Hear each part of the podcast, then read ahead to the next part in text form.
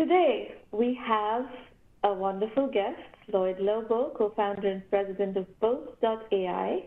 Lloyd, welcome to the show. I'm looking forward to getting to know you and understanding what you are doing and, uh, you know, brainstorming with our audience on what you're doing.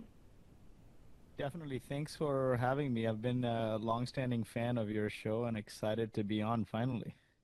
Where are you from? I am um, a combination of things. Um, I grew up in Kuwait. My parents are from India, um, and uh, you know, from from a place called Mangalore. Okay, very good. In in India, where there were like I guess remnants of the Portuguese flying in from Goa or kind yes. of thing. I so I have a I have a very uh, vacation with my parents in Goa just before the pandemic. It was really nice.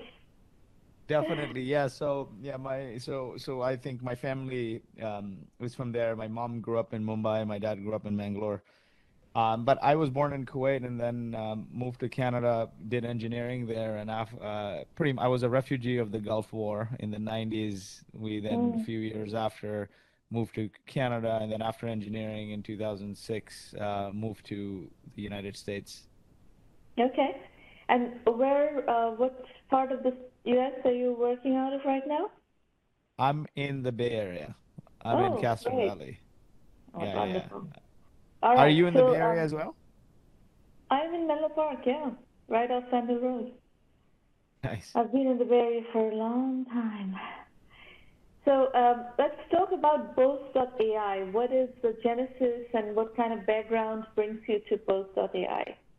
Yeah, definitely. So Boast AI is a fintech platform that helps companies identify, claim, and finance R&D tax credits and government incentives.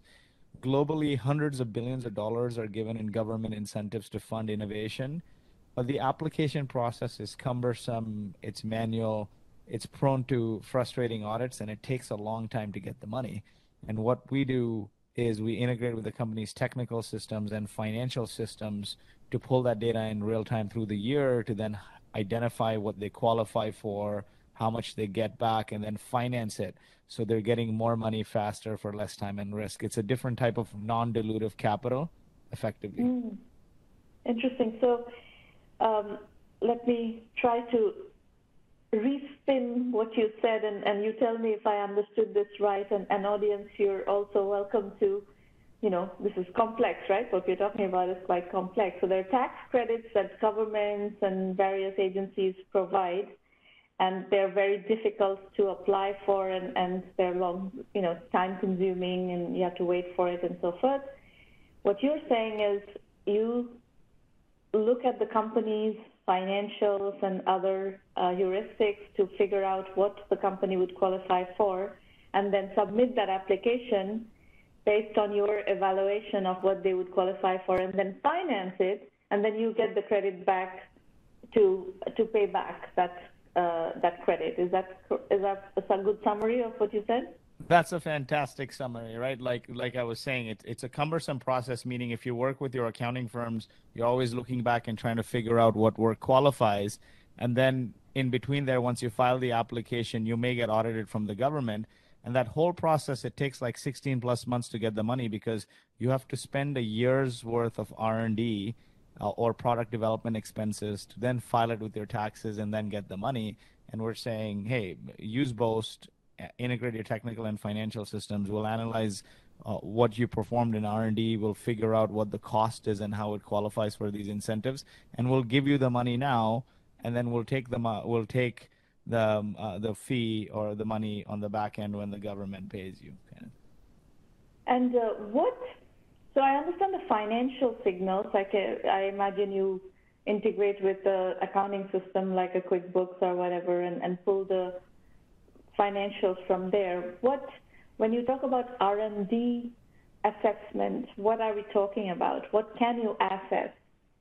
Definitely, project management systems uh, in the tech uh, sense, like software companies, we're looking at their Jira and GitHub, right? So one of the things is people don't time track, and one of the most important things to figure out how much to claim, you need to figure out who spent what time on these projects.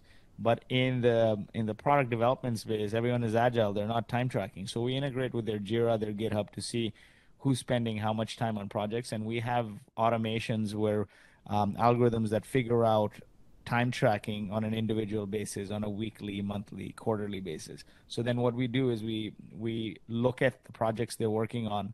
We figure out who spent how much time on it. Then we map it to payroll like we have integrations with companies like gusto and adp um, then we map it to quickbooks to look at uh, like you know what other expenses they spend money on. It could be local contractors it could be hosting costs. And then we fill out we automate the application process and everything downstream so effectively, we're collecting R&D tax credit is a beachhead for us um, because my co-founder used to run this uh, at KPMG. He was um, a manager in the R&D tax credit team, and he said it's a very manual, broken process. It's like at the end of the year, we would go to companies and say, "Give us your shoebox," but that shoebox is just not your receipts. It's everything you did in R&D, and it's very hard for engineering managers and CTOs to remember the work they did in product development that meets this criteria. Uh, and then these big four accounting firms would leverage the R&D uh, tax practice, right, to then do digital transformation consulting for these clients. And so our beachhead is, hey, we're automating these R&D tax credits, but now we're sitting on valuable data.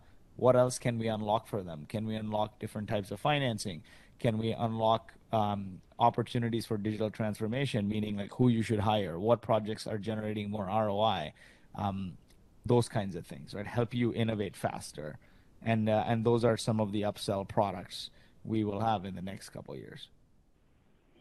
Talk to me a little bit about what can be had as R&D tax credit from a yeah.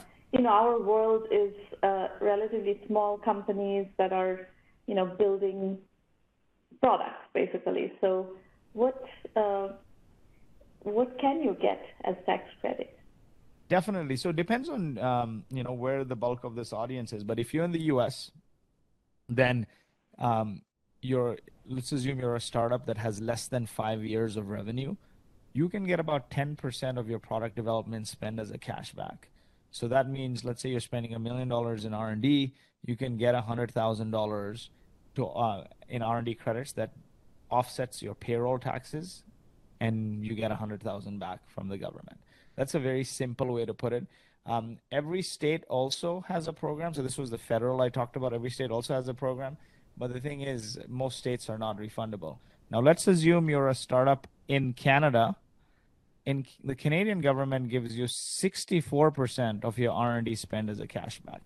And in fact, we, we eat our own dog food. Although I'm based in the Bay Area, we have about 70 people in Canada. Um, the Canadian government is, is, very lucrative in terms of the R&D incentive. So you get 64% of your R&D spend if you're a Canadian corporation um, as a cashback. And that is huge because look at it. If you're spending million in R&D in the U.S., you're getting 100,000. In Canada, you're getting 640,000 cashback. And and think about it, right? Most companies are not even five, ten percent net profit. Most startups are zero. So 100,000 really if you had to if you may, had to put a hundred thousand in your bottom line or six hundred thousand on your bottom line you're going to spend all kinds of money to to do that. So it's been very very lucrative. And then globally if you look at it uk australia france new zealand uh, ireland all the r&d tax credits are north of 30% so in a sense the us has the worst r&d tax credit program but something is better than mm-hmm. nothing. It's still 10% all right so um, let's talk about your entrepreneurial journey. Um, where did you start and how did this come together? It sounds like you, um, well, you started with some domain knowledge, obviously. This is esoteric stuff. So there is, there is esoteric domain knowledge in your uh, company. How did you get started? Definitely. So my co-founder and I, we studied engineering together. We were partners in every project. We've known each other since we are like 19. And um, after engineering, he got into Johnson and Johnson's engineering leadership program, built software there. Then he did a startup. That startup failed. And um, after the failure of that startup, he felt he needed to study accounting principles. So he went and studied accounting, went back to school, studied accounting, and his unique combination of accounting and engineering – took him into the tax credit world because it's not an accounting problem, it's an engineering problem. The big four was like, oh, you have this unique combination of engineering and accounting. you can help our customers maximize these government incentives for innovation and R&D. Um, after engineering, I pretty much only worked at startups. I worked at two venture-backed startups um, in product and growth, and they didn't, they weren't successes, although acquisitions. Then I did a couple other companies. I did Automatically, which was an AI for customer service built on top of Zendesk. That failed. Then I did an AI for sales. Uh, it was called Speakeasy, uh, and it was incubated by Bessemer Ventures. That failed. And then Alex and I got together, and he's like, man, there's this big problem here, um, and you can you can sort of use that as a beachhead to build a big company.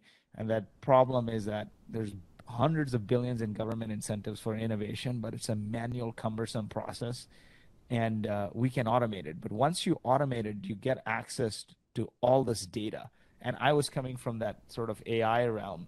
And so I'm like, mm-hmm. yeah, you know, the data is gold here because no company stitches technical data with financial data and banking data. And if we're able to successfully stitch them together, R&D incentives is the first thing.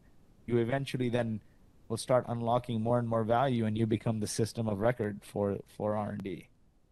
And so that was the mission. And we've been, um, you know, we incorporated the Delaware C in 2017. Um, Alex, prior to that, my co-founder, um, had a consulting firm. So after KPMG, he was doing R&D tax credit consulting. I was a partner in there while I was doing other projects. So we had like this sort of, you know, when you talk about market validation, I often tell other founders is like mm-hmm. do something mm-hmm. really manually before you start building software. The best way is to just deliver the service manually and see if customers are happy. Like, you know, to mimic, yeah. like, you know, so you know the big four is coming at the end of the year. Well, if you had to automate it, but do it Wizard of Oz yourself manually, what would you do? So we had a, um, a number of customers. So it was very easy when we, uh, when we incorporated Boast AI to then move them to the software. So that was how we validated it. We knew we had happy customers on the manual. And what uh, what about getting your first product out? Were you bootstrapping to get to the first product we with your consulting service? We bootstrapped to about almost 10 million ARR, and uh, we Ooh. just we just raised a round of funding uh, around Thanksgiving last year and and we. So let's talk through. Let's talk through the early uh, part of this. So you bootstrapped. You had validation because of your work, consulting work, and how much of that consulting client pool became customers of the product? You know what's really funny is uh, I have this thesis from from failed companies, from failing automatically and and Speakeasy. Customers want an outcome. They don't want software. And I, I, genuinely believe that they're buying software for outcomes. They don't want fancy dashboards and whatnot. So mm-hmm. when we when we had these customers that we were doing manual work for, we just rolled them all over to software. They just get the outcome. They're they're giving us their data. Like effectively, what's happening is they're giving us their data. We're giving them a check from the government, right? mm-hmm. and so it beautifully rolled in. Um, and and uh, and you know we continue to build more automation and and the other key learning there is you, know, you can't build an AI company on day one right like the first thing is you need to get really good at data collection you need to collect lots and lots of data then you need yeah. to automate the that was my next question yeah how did you get the data to train your model yeah so so you know the first step is you know the first thing of every AI is like you know you need to collect the data and you need to get the data uh, really well. And sometimes not sometimes in a lot of times in most cases that data collection may also need to be manual. You need to have humans in the loop to to keep interjecting to keep correcting and course correcting. Then you know you get into workflow automation. So you're automating the collection of that data still informed by humans. And then you get to a point where you have sufficient data where um, now machine learning starts to kick in. Like I'll give you an example from from automatically, which was we did all our customer development. It was it was AI for customer service, automating customer responses, and this was mm-hmm. 2013, 14 when the term chatbot didn't exist. And we we did all our customer development with large enterprises, and everyone said, yeah, you know what? If we had a magic wand, we would just want something to respond to our customers automatically because our our our customer support team is not proactive, they're inundated. And we're like, call the company automatically. But when we tried to integrate with Oracle and Salesforce, they said you got to go through like a one year security review. So we panicked. We ran to Zendesk. Zendesk was all open. Um, so we built the app on their Zendesk marketplace, and actually we were the first chatbot that Zendesk had. It was on the right sidebar called automatically, and when a question mm-hmm. would come in, we'd automatically populate the answer. So when we launched on Zendesk, we had thousands of people signing up, and then I started getting messages, "Make this thing stop." So I said, "What happened here?" And and I was noticing that these uh, the chatbot was responding with gibberish. So we so we then made it editor approved. It would pre-populate the answer, and still then they were like the feedback was, you know what? I still have to edit a lot. And the key learning there was Zendesk had a lot of SMB customers, and they didn't have historical data sets, so we couldn't, you know, accurately do like na- natural language generation or um, or, or, like the, the AI models weren't working as well that we were seeing on like say running a Turing test on JetBlue on Twitter, right? Because they have so much historical data, so you can be 80, 90% accurate. And so, you know, we shuttered that. And if I knew today, knew then what I know today, I would have realized the same thing. Customers want an outcome. I would have gone to all those customers and said, you know what, what are your most common questions and done like an if else lookup table. And that a lot easier actually. You don't need to do AI for that. You just do a rule based engine and it works. Exactly. And and what that that is what the basics of AI is, right? It's a rules based engine. But the, the what ended up happening was um, I think the other learning from automatically was when you're a small startup, do things that don't scale. It's better to please 10 people than to please 10,000 people. But we had so many people sign up that I'm like, we can't even like, how do I go to all these people and now do the rules? It, it, it was just a mess. And, and so Boast was done very, very meticulously. Like, it's like, okay, ma- do the work manually, figure out all the manual touch points. Then, okay, now how do you get the data? Then rules engine and now AI sort of thing. So that enabled us to bootstrap very significantly. The other other thing also is when you're a bootstrap company, you don't think of technology. You think in terms of how do I keep my lights on? how exactly. meaning, meaning how do I keep the customer? You have to keep the customer by any means possible. When you're in an yeah. accelerator or venture backed, especially when you raise money early on, your mindset always is like goes towards experimentation. Oh, how do I build this? How do I build this technology? Like, um, it doesn't have to be that way. I think early on you got to do things that don't scale. And so then we raise so, this. So let, let me uh, probe one thing here, um, Lloyd, uh, on Boast. Uh, did you first, when you were doing this manual uh, customer servicing, was it more a rule-based engine than an, a pure AI? So first it was um, um, like fully manual. The rules based engine was like literally, um, uh, what do you call it? The Wizard of Oz MVP, like as Steve Blank calls it, right? Like it looks like sort of technology, but on the back end, humans are doing it. Then it uh, translated into there's there's two elements, right? You're collecting data, and then you need to process that data, and then you generate the outcome.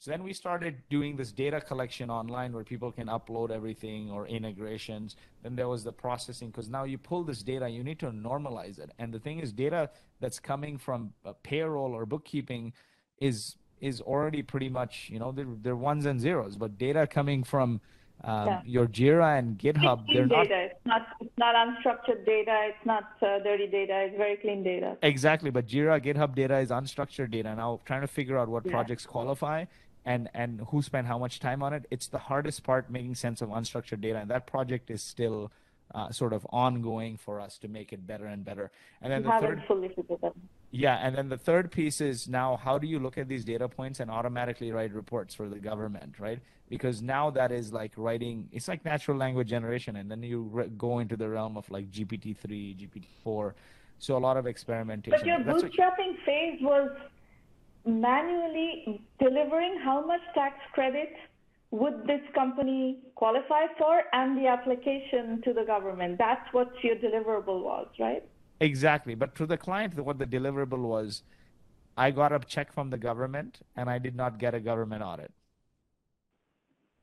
Interesting. And um, but you have explained in the beginning that your business model is that you're financing that tax credit, but um, so the, the business model was different in the beginning. The, the business model, uh, we have two business models. One, I mean, in both business models, it's more or less the same. We take a percentage of the tax credit the company gets after they get it, Um, the financing just helps us bring forward the credit. So what happened was in December uh, or in November, we closed our Series A. We did a 23 million USD Series A. And then in uh, February or March, we did a 100 million warehouse credit facility to lend against those tax credits because what was happening was entrepreneurs sit on these tax credits for a year and then file it and then get it. And so the, the financing is a new thing basically. We weren't financing right. so, until so, then. So initially, you were just providing the service of figuring out how much tax credits people would get and the application generation for that tax credit. And what, what was the business model? People were paying you a percentage of the tax credit. They would get they back would, exactly, exactly. Back. And now, and they were paying that upfront or after they got the tax. tax after credit? they got the money, after the check was in their bank, they would pay us. And that was a great model, right? That's because a very long cycle, though, right? As governments take a long time to process these, no? That's that was a very long cycle and a very stressful cycle because you know um, we felt that if we wanted to compete with the big four, because predominantly this is handled by big four, right? Like like if, if I look at it, uh, what Avalara did for sales tax or what Vanta yeah. or Tugboat Logic is doing for SOC 2, we're doing for R&D. Yeah, we're doing for R&D uh, tax credits because the big four predominantly does R&D tax credits, and they charge you right. by the hour and whatnot. So we wanted to break that mold. I think I think I, I call that in a way value-based pricing, right? Where they get value, then they pay us. It was a very long cycle. It was so stressful, you won't believe, because we're getting paid after the fact. But now we're at a point where like there's so many customers, they're always in the hopper, uh, staggering year ends across U.S. and Canada so although the cash cycle is long, we're very cash rich as a function of that. so, but how did you manage the early phase where you were you had to stay afloat to to get paid? Loans, houses on uh, you know uh, on bank loans, and uh, credit cards, and very lean team of few people self funding it. How many my... were you? we when we started it was just me and my co-founder and then there were a whole bunch more people um, so it was hard making payroll and you know a lot of credit to my co-founder because he funded it out of his personal cash flow to um, you know to make payroll many times we also actually uh, you know, uh, you know got, got loans where uh, I still remember my house and Alex's house was on the lien for the loan. Mm-hmm. So it was it was very hard times and uh, I, I, think one of the things for us to personally stay afloat was, you know, our wives have been very supportive. My co-founder, um, his wife is a GC at a public company. My wife's an ER physician at Stanford. Um, they've been very supportive. So I think one of the key learnings is if you want to build an entrepreneurial venture and you can't eat and you want to also bootstrap, then make sure you have a supportive spouse. Yeah, well, uh, I mean, somebody has to pay the bills in the family. That's one of the things that we talk about all the time. And and uh, what you're pointing to is, you know, bootstrapping with a paycheck, but in, in this case, bootstrapping with a spouse's paycheck. Yeah, I mean, we didn't use their paycheck to pay uh, employees and uh, business expenses, but they they supported the lifestyle at home, right? Uh, the yeah, car payments, right, the exactly. house payments. Somebody has to pay the bills for the family and and uh, you know it's all very well to say that you have to jump in with both feet and and commit fully and all of that but how do you keep your life afloat exactly and that was uh, that was the whole thing uh, you know, we had been a part of venture back failure so we really pushed to bootstrap um, and i often say if you build a company a product or service that people want and want to pay for um, money will follow and so uh, you know, a big part of our growth strategy has been community-led growth. Um, we sell to founders, CEOs of technology companies. And so when we started the company as failed founders, we started doing these things called pizza nights. And every time, and it, w- it would not be on R&D credits. It would be on some topic because the CEO of a tech company needs more than just R&D credits. They need fundraising. They need angel money. They need hiring, scaling, all of this. So we do these pizza nights, and those pizza nights – sort of kept growing. More and more people started coming, and it evolved into a big community. Today we have about 115,000 subscribers. We never call that community the Boast community. We call it Traction. And uh, today we do two webinars a week. We do monthly dinners in different cities. We do conferences, pop-up events.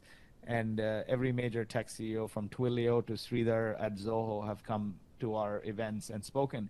We donate the money from it, but that community-led growth flywheel has been a big part of um, our revenue growth. We've doubled pretty much every year. Right? Um, and so how long did you have to operate in this very lean mode, you know, depending on your wives and, and so forth, and really struggling to meet payroll, payroll before the money started to flow into the company? I think till about um, 2018, 19, um, it, uh, 2018, 19, it was, it was tough. And then we could start taking, uh, money was flowing in in a way where it wasn't the biggest concern. Uh, we raised the money, the the 23 million Series A in November. When we raised the money, we had 30 people. November 2020. Yeah, 2020. Yeah. So when we raised the money, we had 30 people. Now we're over 100 people. Our CTO joined us from Avalara. We have a CMO who's come from four acquisitions, one IPO. We have a very active board member who just sold her company for a billion, and previously she was the SVP at uh, Intuit. And we brought in a really solid team. And so now it's a different story. The business is cash rich. And you were at 10 million uh, ARR, before, not we, ARR. The ARR is not your business model, right? Uh, the way we we look at it as ARR because for every year a company does R and D, they pay us, so it's a recurring revenue. Because although we take a percentage, it's very consistent with how much R and D they do. Mm-hmm, so that's mm-hmm. how we that's how we model it out. And and yeah, so we were close to that. I think like eh, very close to that, and that's where that's where we took. And so when you uh, raise money. Yeah, then we then we raised money, very close to it. I I would say, right? We were on the path we we basically had a solid line of sight to to hit ten, and so the, this year we'll have uh, you know hopefully grow close to double from that. So what, um, how many customers is 10 million ARR? How many customers is 20 million ARR for you? Yeah, so we're close to a thousand customers, um, and 20 million would be around 2,000 customers, more or less. So like we're like in that in that range, or depending on on where you target. Right, we're going more and more up market. We're targeting larger and larger companies, where that uh, that sort of window starts uh, decreasing a little more our team is crushing it in the sense that it's funny if you looked at our our uh, new logo uh, metrics from last couple years, about 60% was referrals, which is insanity. Wonderful. Uh, and we had only four salespeople. Now we've built an SDR team. We've we've doubled okay. the sales team, and they're all generating. So now referrals is balanced out with sales development, and then you know other marketing activities, kind of thing which is good. You want so to see talk about, the, talk about the fintech business. Um, after you raised financing last year, it's it's almost coming up to a year that you have had money in the company, big money in the company. So you have introduced a fintech business. Talk about how that fintech business is evolving and, and you know what is what does that do to the financials? Definitely. So from a fintech from a fintech perspective, uh, the way we look at it is we're sitting on this trove of technical and financial data, particularly financial data, right? We're integrating with the payroll, we're integrating with bookkeeping, we're able to pull banking data. So the fintech aspect of that is there's all these R&D credits and incentives that people sit on, and they sit on it for more than a year. So the fintech aspect of it is, can we lend you the money? Now to lend them the money, we need to underwrite a few aspects of it. We need to one underwrite does this person qualify for the R&D credit because it's not like we lend them the money 16 months ahead or or 12 months ahead and then the government says they don't qualify. So that's aspect 1. 2 is this business even stable, right? Because if you lend them the money and they go out of business, then we're taking a loss. So those are all the things we're figuring out. We'll um, we'll have a we've, we've had a number of customers in beta on that product and we'll launch it in a big way in sometime in Q4 or January for the next uh, next season. And I see huge potential there because a lot of banks are now coming to us and saying, "You're sitting on this unique data set. Can you then, you know, um, offer them other types? Like, can you offer them credit card and can you offer them um, not only lending against R&D credits, but other things. And, and, you know, we have two options here. We can either take the risk or we can partner with people like a Clearco or a Capchase or a Citibank kind of thing. So those are the things we're thinking through is like, how much do we do? Because ultimately, um, you know, as a founder, you want to minimize your risk, right? And uh, the capital risk is is hard. So like we understand the R and D Capital risk is very hard, very hard. So uh, now, what does that do to the business model? You were taking a percentage of the tax credit and you were getting paid when they got paid by the government. Now you're financing it. What, how does that change the business model? Our goal is to not extend it severely because we are building more and more automations. So our goal is to figure in that financing within sort of our traditional fees. Maybe it may go up a couple points. Uh, it improves our net revenue retention significantly because now financing, even if it adds a couple thousand dollars to the ACV, then it improves the NRR, right? So if sure. somebody's financing it, then it, it slightly improves the NRR from like our NRR is 100%, but we have no upsell product. So now, like, okay, everyone is taking financing, then it adds uh, a couple points to that NRR. Which well, and not only that, I think it, this is where you don't need to take the financing risk. This is something you can bring in financing partners who will provide the capital and take the financing risk, and you just act as the facilitator in between, and you take a couple of points for providing that service to the to the lenders, and you're done. I'm a big fan of embedded lending. Actually, I angel invest uh, as well. I'm an LP in about six funds, and I'm a big uh, one. A couple of the companies I've invested in are in the embedded lending space. Um, I like this because I feel like you know I, I've, I've, there's a, a, thesis by Matt Harris at Bain, and he says the first first tech platform was the internet, and then then came um, the cloud, which brought intelligence. Then came mobile, which brought uh, made connectivity ubiquitous. Now it's value exchange. So embedding payments, embedding lending, embedding insurance, all this is huge. And if you look at it, Shopify's payments revenue is soon going to exceed their subscription revenue. So I'm, I'm a huge That's fan right. of that. If you have a customer base, there's no reason why you can't partner with somebody to offer them lending, like you know, to service those receivables. Well, and all the payments. banks have this facility to do lending. What exactly. they're lacking is proprietary data sets against which to evaluate lending you know, applications and so forth. So if you bring that to the table, you can easily get a few percentage points with taking no risk at all. Exactly, and that is that is a hundred percent. So that's that's where we're thinking is like, hey, do we? Uh, do you want it on your balance sheet, which we don't want it because balance sheet companies the valuations are crap. So like, how do you do these facilities where they're sitting on somebody else's balance sheet? They're taking the end-to-end risk. You're doing the underwriting, and you're getting a few points. Yeah, that's great. Wonderful. Well, I love what you're doing, Lloyd, and thank you for reaching out. I enjoyed talking to you. Um, we will keep in touch and follow what you're doing. Definitely. Thanks so much. And you know, when this is live, we'll also promote it to our community. Thanks for all the great work you're doing, Sramana. And uh, I, um, you know, I love your show, and I've watched uh, and and read many many blog posts. It's very inspiring, and it takes a village, they say, to build a startup, and you know, collectively, you know, you're building a, a, great, great community, and hopefully, a lot more than a million entrepreneurs and successful startups. Thank you, thank you, thanks for coming.